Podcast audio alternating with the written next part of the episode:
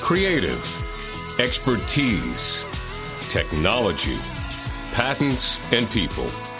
Intellectual property is the core of business today. Protecting it is a priority. From a single innovation to large corporate IP issues, we're talking about it here on IP Counsel. Join IP Counsel host and attorney Peter Lando, partner of Lando and Anastasi, right here on the Legal Talk Network.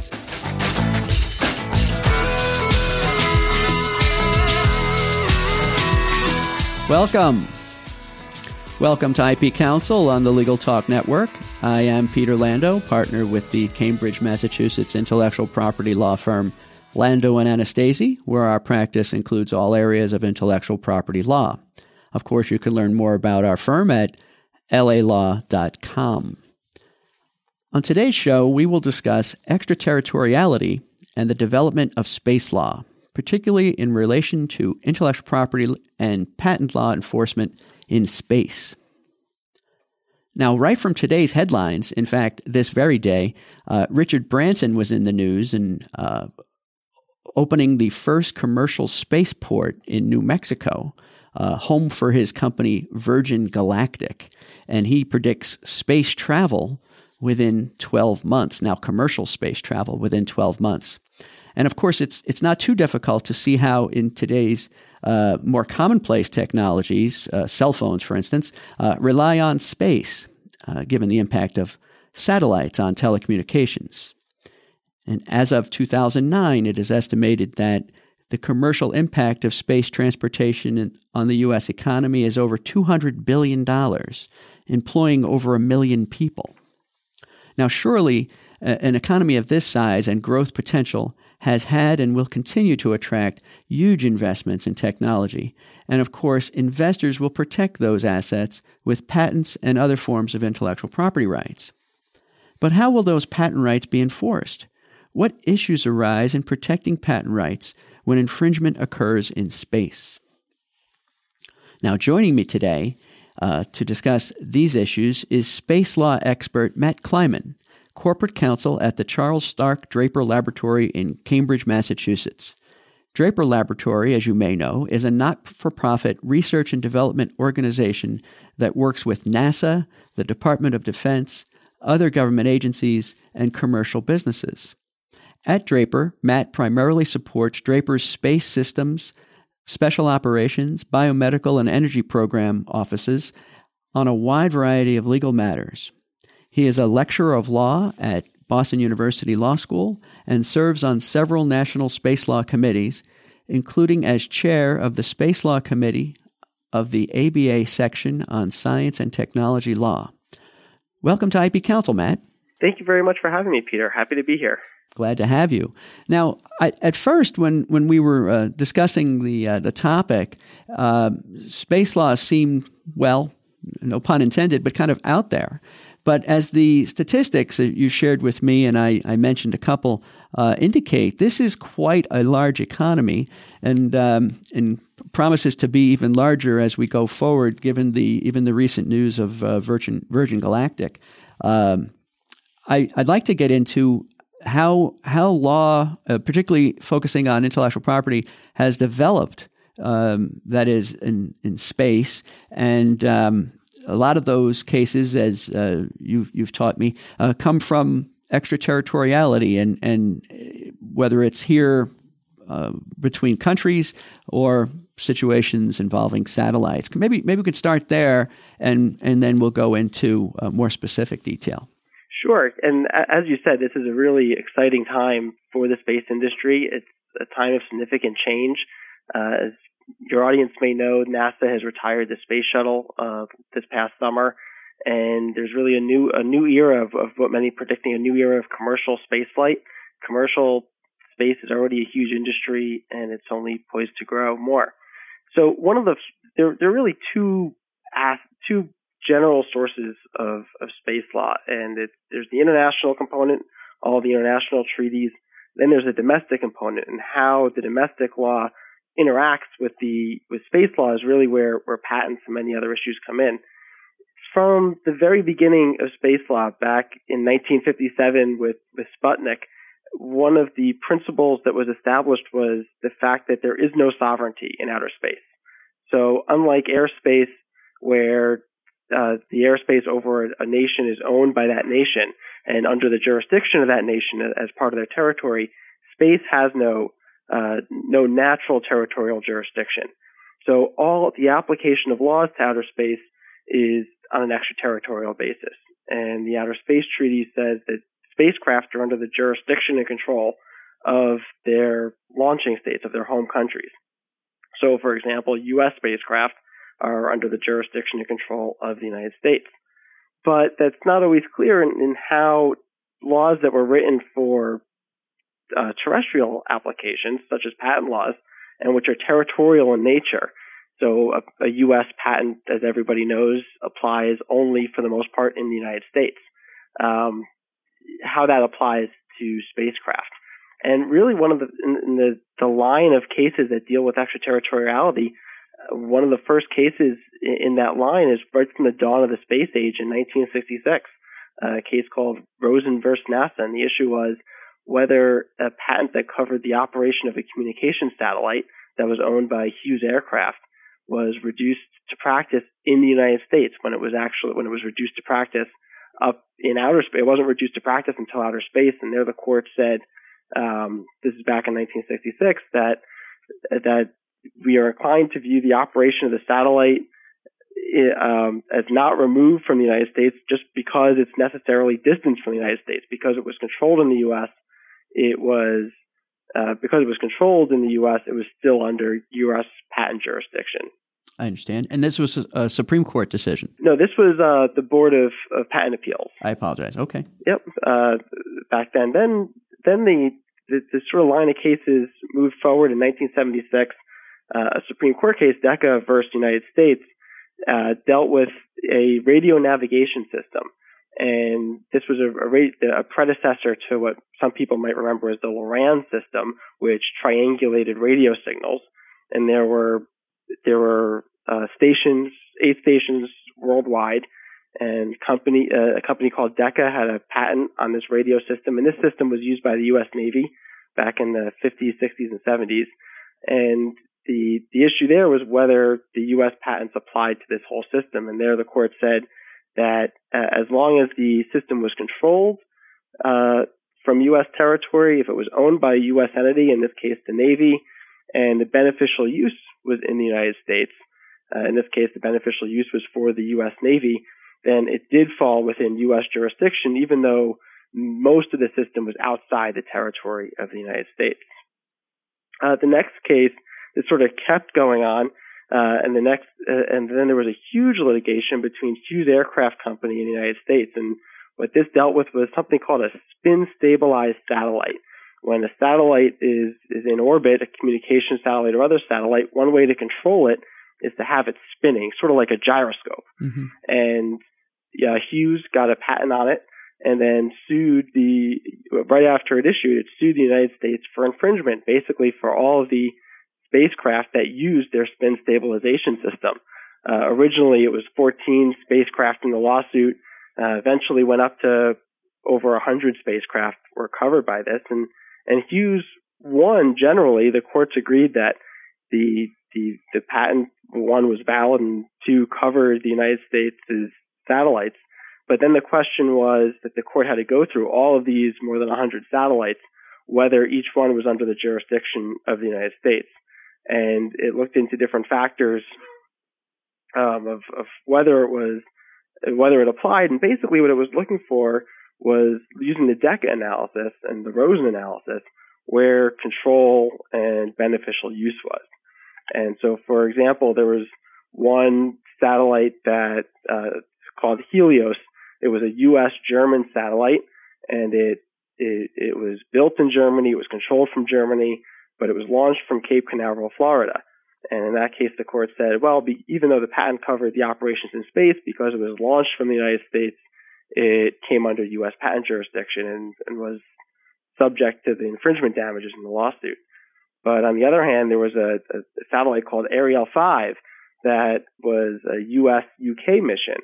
Uh, this was built in the UK, controlled from the UK, Uh, it was launched from a launch platform in the Indian Ocean off the coast of Kenya. So it never entered the United States and it wasn't really controlled from the United States. And for that satellite, the U.S. said even though it may have infringed on this patent, it, the U.S. had no patent jurisdiction over the satellite. No, that was because of the uh, the the Decca factors, the uh, control, beneficial use, and ownership. Exactly. The court there, and that was a court of appeals case. The court there relied uh, explicitly on Decca and the Rosen case that I mentioned earlier to look at the control, beneficial use, uh, and, and how those factors apply to those satellites. I see. Okay. Now, th- there was a more, uh, I understand there was a more modern and um, potentially uh, more um, impactful, at least as to everyday life, uh, case uh, not too long ago uh, in this same line. Yeah, absolutely. That, that, I think what you're referring to is uh, the case NTP versus Research in Motion from 2005. a lot of your audience may be familiar with that. That dealt with the BlackBerry system. Right. And, and the company NTP suing Research in Motion for uh, infringement of a, a, series of patents it had on communica- uh, communication, uh, wireless communication patents. And one of the issues in that case was whether the, the system and method claims were under U.S. patent jurisdiction because when you send a BlackBerry a message on your BlackBerry, the message is routed through a relay station in Canada. So the, the whole system isn't located in the United States. And there again, the court said that for at least system claims, that the U.S. would have jurisdiction over those claims if the control and beneficial use uh, they didn't really care too much about ownership, but, but control and beneficial use of, of the system was in the United States, and with the BlackBerry system, uh, it was. Okay, and so that control and beneficial use is is going to instruct us going forward. That's right. That that's the current uh, the current state of the common law uh, extraterritoriality analysis. Okay. So then, what as, as um, at the same time in parallel tracks, what's going on in in um, uh, at that time anyway um, in treaties and statutes? Sure. So as I alluded to in the beginning, uh, the, the the foundational instrument of outer space law is the 1967 Outer Space Treaty, and this is sometimes referred to uh, as the Magna Carta of, of outer space. It was, if you think about it, 1967, it was a pretty unique time in the space race. It was the height of the space race between the United States and the Soviet Union at the time. We had, we, the United States, had not yet landed a person on the moon. We did not yet know whether we were going to be able to make it within President Kennedy's decade deadline by the end of, of 1960s. Uh, so there was a real incentive for for different country, for the, the, the two sides of the Cold War to come together and agree on general principles of operating in space. And one of the things that they agreed to was that the space objects, they called it the state of registration. So just like a ship is registered to a particular country, um, a, a, spacecraft is also registered under this U- United Nations system to a specific country, and that the state of registration shall have jurisdiction and control over that spacecraft while it's in outer space. And to, to figure out who the state of registration is, a few years later in 1975, the UN, there was another UN treaty called the Registration Convention. And this defined the concept of the launching state is the term that's used, and that the launching state is the state of registration. Now the thing is, they the the framers of that treaty uh, put uh, basically established four different factors that could be used to evaluate whether which country is a launching state. And any of these factors could be used. It could be one, the country that launches the spacecraft, two, the country that procures the launching of the spacecraft, three, the country from whose territory the spacecraft is launched, or from whose facility the spacecraft is launched. And, and the country that fits into any of those might apply. And for most spacecraft, it's, it's pretty clear which spacecraft is a launching state. Obviously, a, a U.S. government-owned spacecraft, the U.S. is the launching state. Uh, a U.S. company, if it's owned by a U.S. company and launched from the United States, the U.S. would be a launching state. But many spacecraft and space missions are, are international missions. And, you know, for example, in international companies, there's just as an example of how complicated this could be, there was a company called Sea Launch um, that was that was formed in the 1990s. It's still around, but in, in a different form. But back in the 1990s, the it was owned uh, 40% by Boeing, which is a U.S. company, 25% by a Russian company, 20% by a Norwegian company, and 15% by a Ukrainian company. It was it, it, operated as an LLC that was registered in the British Cayman Islands, and, and the launch it was launched from a, a, a platform that looked almost like an oil, an offshore oil rig, and the platform was in international waters, and the platform itself was registered to Liberia. So under those four factors, the the crazy thing is, that oh, any of those countries that I just mentioned, the U.S., Russia, Norway, Ukraine uh, Cayman Island, British for the Cayman Islands, Liberia could conceivably be the launching state. And under the UN system, nobody, there, there isn't anybody who vets this. So it's a, it's a very passive system that the, the, the launch operator chooses which launching state to, which state to designate as a launching state. And there's nobody really who vets that and decides whether that's valid or not. And and that'll be that'll be important to decide uh, uh, the launching state because that's the state of registration, and that'll be the uh, state that retains jurisdiction and control over the object. Absolutely. So, uh, and as far as patent, just to bring this back to to the patent question, if you have a technology, a space technology, and by space technology I mean a technology where the the patent uh, would only cover uh, the claims would only cover activities in space. So there's no connection to a terrestrial, a space terrestrial system. Because uh, in the latter case, uh, where the terrestrial component would control jurisdiction. But if you have a, you know, a satellite, a, a patent on a, a component of a satellite, the the patent jurisdiction you're under depends on what state it's registered in. So if you have a, a U.S. patent, but it's not, but your spacecraft is not registered in the United States, then it's not under U.S. patent jurisdiction. So, uh, just to make this um, so it, it, kind of a day to day thing, if if if Draper, uh, let's use a different company. If if uh, Company X has a patent in the U.S. Yep. and uh, the the sea launch type of project is uh, um, underway and launches and forget the Boeing experience. They're not in that, let's say. It's just all, it's a Russia, Norway, Ukraine, uh, uh, Cayman Islands, and Liberia are involved yep. in, in some aspects here. And, and there's infringement on the, on the uh, satellite that's launched. Um, some aspect of the satellite infringes that U.S. patent that Company X owns. Uh, there's no jurisdiction to sue in the U.S. Is that correct? Correct. So you would have to have a patent then in one of those one of those countries. Correct. You'd have to um, basically figure out where the launching states might be of, of potential infringers and make sure you have patents in those countries. Okay. Now, just, just one quick thing before we go to break. Um, the U.S. Um, amended their patent statute trying to address some of the inventions in outer space. Yes. So there was a, in a, a, a statute that was enacted in 1990. It enacted what became uh, 35 USC Section 105 of the Patent Act called the Inventions in Outer Space. And what this did is it clarified that it, the purpose was to just clarify that U.S. patent jurisdiction extended to U.S. spacecraft. And that was passed in the background of the beginnings of the space station, so that people thought they're beginning to think there'd be a lot of commercial activity in outer space.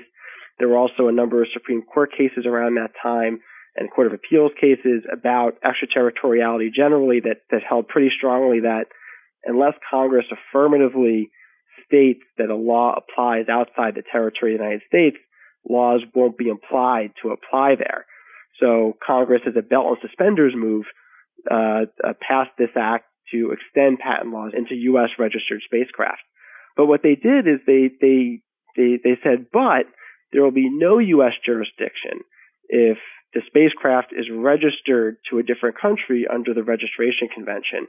And there's no real legislative history on that, but I think it's safe to presume that that was that somebody's the drafters' efforts to just say, well, we recognize that there is this international registration regime, regime and we're going to going to respect that. Okay. All right, let me hold you there, Matt, because you can see you've set up what the what the problem might be and how people might might kind of uh, attempt to game this system by registering in uh, smaller countries or countries that not typically um, folks do not typically file patents in, and maybe don't have much of a jurisprudence around patent uh, enforcement. So you, you set up the problem, and I want to come back to that when we come back from a break. Great. When we come back, more with Matt Kleiman. Want to stay in touch with the Legal Talk Network and get our shows automatically? RSS provides home delivery. You don't have to remember where to click. The good stuff comes right to you automatically and free. Just go to LegalTalkNetwork.com and hit the RSS button at the top of the page. It says Our Podcast Feeds. Now you'll be all set. You can advertise with us at Legal Talk Network and have your own commercial play in this podcast. Just give us a call anytime at 781 551 9960 or shoot us an email at admin at LegalTalkNetwork.com. We're glad you're listening to Legal Talk Network. Check us out on Facebook, Twitter, and LinkedIn too.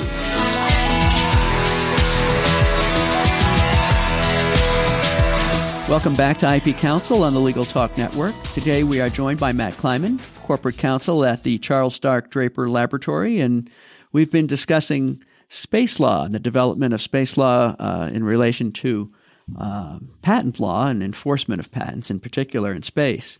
When we left off, we were talking about the uh, U.S. Uh, the statute inventions in outer space and and how they would be how they would be um, uh, governed and um, and the exceptions to that. And um, I'd like to go back just even a little further and talk about the what does it take to to to um, to register? So so registration is a very passive system. There's you, you have to register in, in two places, and one is is with the United Nations, uh, Office of Outer Space Affairs, and they maintain a registry, and that is simply a, a filing uh, that is made to register your spacecraft, and actually the, your launching state, uh, whichever state you designate as your launching state, would make that filing. There's no real review process or anything, but it goes on file, and, and you can go on the United Nations website and find uh, all the registrations for what the, the, technical term is a space object. Um, I've been saying spacecraft, but space objects. Mm-hmm. Um, but then you also have to register with your national registry. So if you're uh, a U.S. spacecraft, you have to actually get it. If you're a commercial spacecraft, you get a license from the FAA.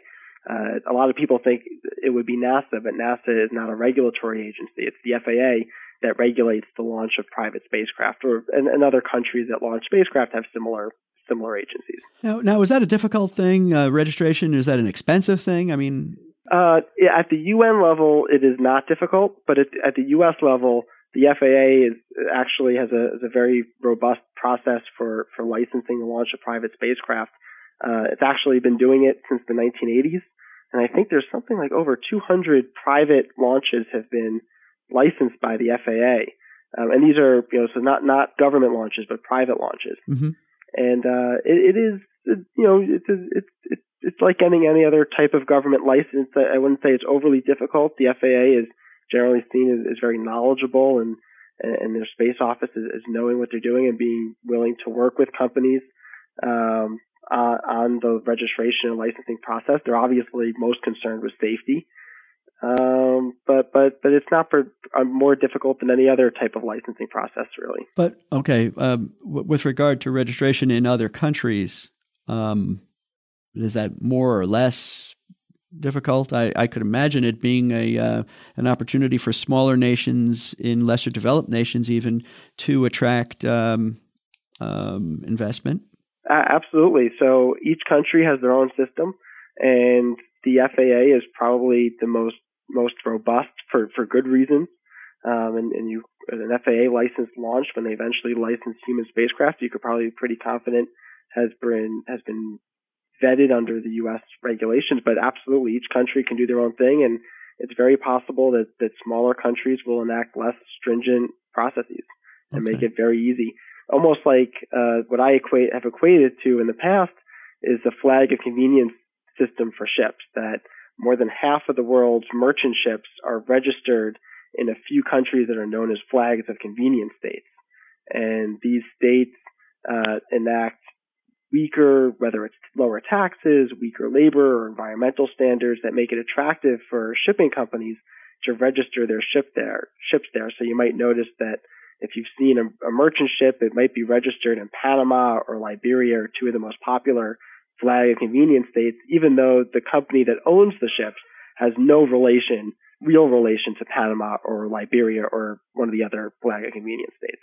Okay. Okay, so you you can see how Congress and um, uh, inter intergovernment agencies uh, were were um, predicting commercial space travel and and implementing some of these laws and treaties. Uh, uh there was one other I'm I'm uh, neglecting to discuss. Um, have you discuss is the 1998 um, ISS agreement? Sure. Oh yeah, absolutely. So um, the, the ISS is the International Space Station that was just completed uh, this past year. Uh, but the before construction began in the late 90s, all of the partners to the International Space Station, the U.S., Russia, uh, Europe, Japan, um, uh, Canada, they they entered into what's called as the international intergovernmental agreement governing the International Space Station. And one of the things that they addressed is intellectual property and how inventions uh, would be handled and, and any disputes. And they said in Article 21 of this agreement, they they said that each flight element, so each module of the space station, would be under the jurisdiction for patent purposes, and this applies to other uh, types of laws too, but under the jurisdiction of the owner of that of, of that module, so the registrar of that module. So you have the, the space station is made up of modules and other components that are each registered to different countries. So the, the components that were built uh, by the U.S. are under are registered to the U.S. and under U.S. U.S. jurisdiction. The components that were built and launched by Russia, on the other hand, are under Russian jurisdiction and European jurisdiction and so on. So when you're on the International Space Station, for jurisdictional purposes, there is no one jurisdiction. Depending on what module you're in, you're under the laws, including the patent laws, of whatever country is the country registration for that particular module. Very interesting. Very interesting. I uh, okay. I I mentioned um, before we went to break um, the the issues as it was being teed up by your explanation. What what the uh, statute had covered and uh, the development of of uh, intellectual property law in space.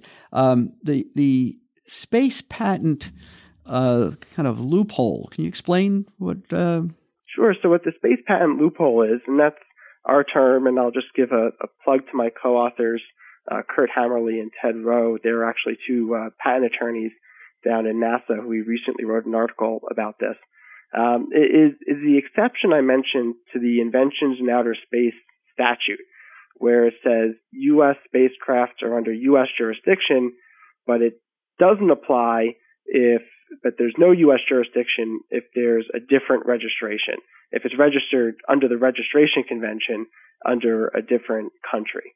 Uh, so, for example, in the uh, in the examples I gave earlier about that that case with Hughes Aircraft, um, one of the satellites that the U.S. That the court found that the U.S. had jurisdiction over was registered in Germany because it was even it was built and, and controlled from Germany but launched from Florida. So the court said there was enough of a tie there to give U.S. jurisdiction over it.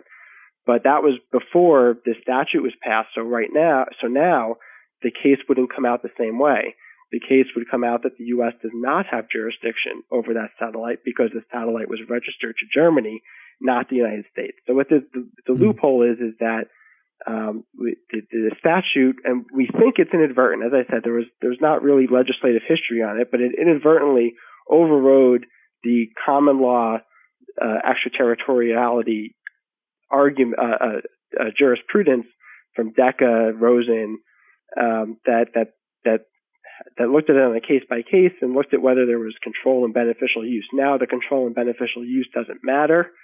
Uh, if it's registered to another country, then it goes, it's under the jurisdiction of that country, even if there's control and beneficial use. So you could see how this tees up potential abuse of the system using these flag of convenience states, where if a country, uh, if a space company wanted to avoid infringing a patent that would otherwise prevent it from doing whatever it is it wanted to do or having to pay a, a, a royalty, the the company could register its spacecraft, figure out a way to have a launching state be one of the states where the patent is not on file. So maybe some country in, in, in the developing world where the, the original patent owners didn't think or didn't want to go through the expense of filing a patent. They would register their spacecraft there, operate the spacecraft, and the patent holder would have no recourse under U.S. patent law to enforce his patent rights. Mm-hmm. So, so what we need then, it sounds, is some congressional action, at least um, to remove the exception, the registration uh, convention exception. Right, and that's what my co-authors and I argued is that there, there really is no reason for the registration exception. There are other laws that the U.S. has passed that, that give the U.S. jurisdiction in other areas over spacecraft that are registered to other countries. Uh, for example, the most uh, the most important being that U.S. the law called the Commercial Space Launch Act requires that a U.S. company that launches a spacecraft from anywhere in the world has to get an FAA license. Uh, even, and, and, there's no, nothing in there about an exception for it being registered to another country. There is an exception if the U.S. has an agreement with that country, um, but but generally, uh, no matter where the what the launching state is, if it's a U.S. company or a U.S. citizen that is launching the spacecraft, they have to get an FAA license. And as far as I know, there has been no argument made by anybody that that's inconsistent with the Registration Convention or any of the other space treaties. Um, so, so there really, uh, my co-authors and I felt that there was really no reason to have this ex- exception, and that this exception just sets up this flag of convenience problem yeah. uh, that will make it relatively easy for, for space companies to avoid patents if they really want to. Matt, Matt to your knowledge, do other countries that have um, vigorous space programs or viable space programs, Russia, China, Europe, um, um, um Japan, even, uh, do, do they have a similar um, exception? No, uh, not not familiar with any other countries having a similar exception. Okay. Because um, it was seeming to me that I mean we were looking at it from a primarily a U.S. perspective and, yep. and how we might enforce U.S. patents in these situations, but mm-hmm. um, certainly other other uh, of these countries or companies in other of these countries uh, could face a similar situation um, where registration could be in in uh, some some other country and, and they wouldn't have jurisdiction. I'm, I'm guessing. Sure, absolutely, especially because the Outer Space Treaty says that the, the, the launching state, the, the country of registration, has jurisdiction over spacecraft. So if you if you as a space company are able to play around with to, to use a word that might be a little pejorative, but to play around with registration to find an advantageous launching state, uh, you could avoid whether it's patent laws or, or other kind of liability laws, safety laws, by having a launching state that has laws that are favorable to that company. Hmm. Okay. Um, let, us wrap up. I'd, I'd, like to know if you're aware of any um, efforts um, or you out front, you and your co-authors are out front. Uh, are there any efforts underway, uh, either in international agencies or in Congress, our own Congress, um, to close some of these loopholes or to harmonize uh, some of these uh, enforcement mechanisms? I know there's been activity, and I'm sure you're aware with uh, uh, efforts to harmonize our patent law. Um, um, on, on very broad topics, first to file and so on. But uh, but I'm I'm I'm wondering if you're aware of any efforts in uh, specific regard to what we're talking about today. So not with respect to the specific loophole in the Inventions in Outer Space Act. Uh, my co-authors and I we didn't find any other articles or, or memos or, or, policy papers uh, discussing this specific issue, but there there have been discussions for, for many years now about harmonizing space law, national space laws generally, recognizing that as commercial space becomes more important, uh, companies will one want a, a regime that that's consistent and that's predictable, and and that benefits public safety when you have humans uh, going into outer space also, and protects companies' investments. But there there was a WIPO. Was the World International Property Organization did publish a policy paper, I think in 2004. I may be a couple of years off on that, but but but within the last uh, few years, that talked about the need to harmonize international patent law generally, and that an international uh, framework for patents would benefit commercial space and benefit IP protection generally. Okay, well, we'll have to leave it there. I, I uh, it's it's very exciting uh, topic. It's it's really out at the at the forefront here. I don't hear too many uh, discussing it, but uh, given the size and growth of the economy uh, involving it, um, and the next five or ten years, it'll become uh, much more commonplace, I'm sure. If you, if you think back just uh, 15, 20 years ago, uh, we weren't we weren't working on an internet and sending each other emails, let alone wirelessly. So uh, I think uh, it's a very exciting future, and I think the uh, some of the issues you've you've laid out will need to be addressed, no doubt. Great. Well, thank you for having me, Peter. This was a lot of fun. Okay. Well, that about does it for this edition of IP Counsel. Remember, you can find all of our shows at LegalTalkNetwork.com. You can also subscribe to this program through iTunes. And a very special thanks to my guest, Matt Kleiman, for joining me today. Matt, if uh, someone wants more information on this topic, how can they reach you? Sure. The best way is by email. Uh, probably the easiest email address is mkleiman, K L E I M A N, at bu.edu. Very good. And of course, you can contact me at lalaw.com or email me directly at plando at lalaw.com.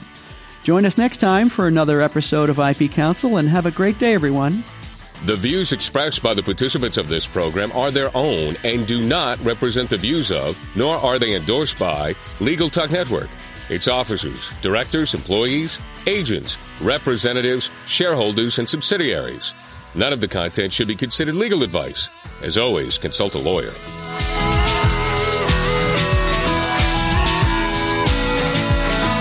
Thanks for listening today. Join us again on the next edition of IP Counsel, talking law and IP, right here on the Legal Talk Network.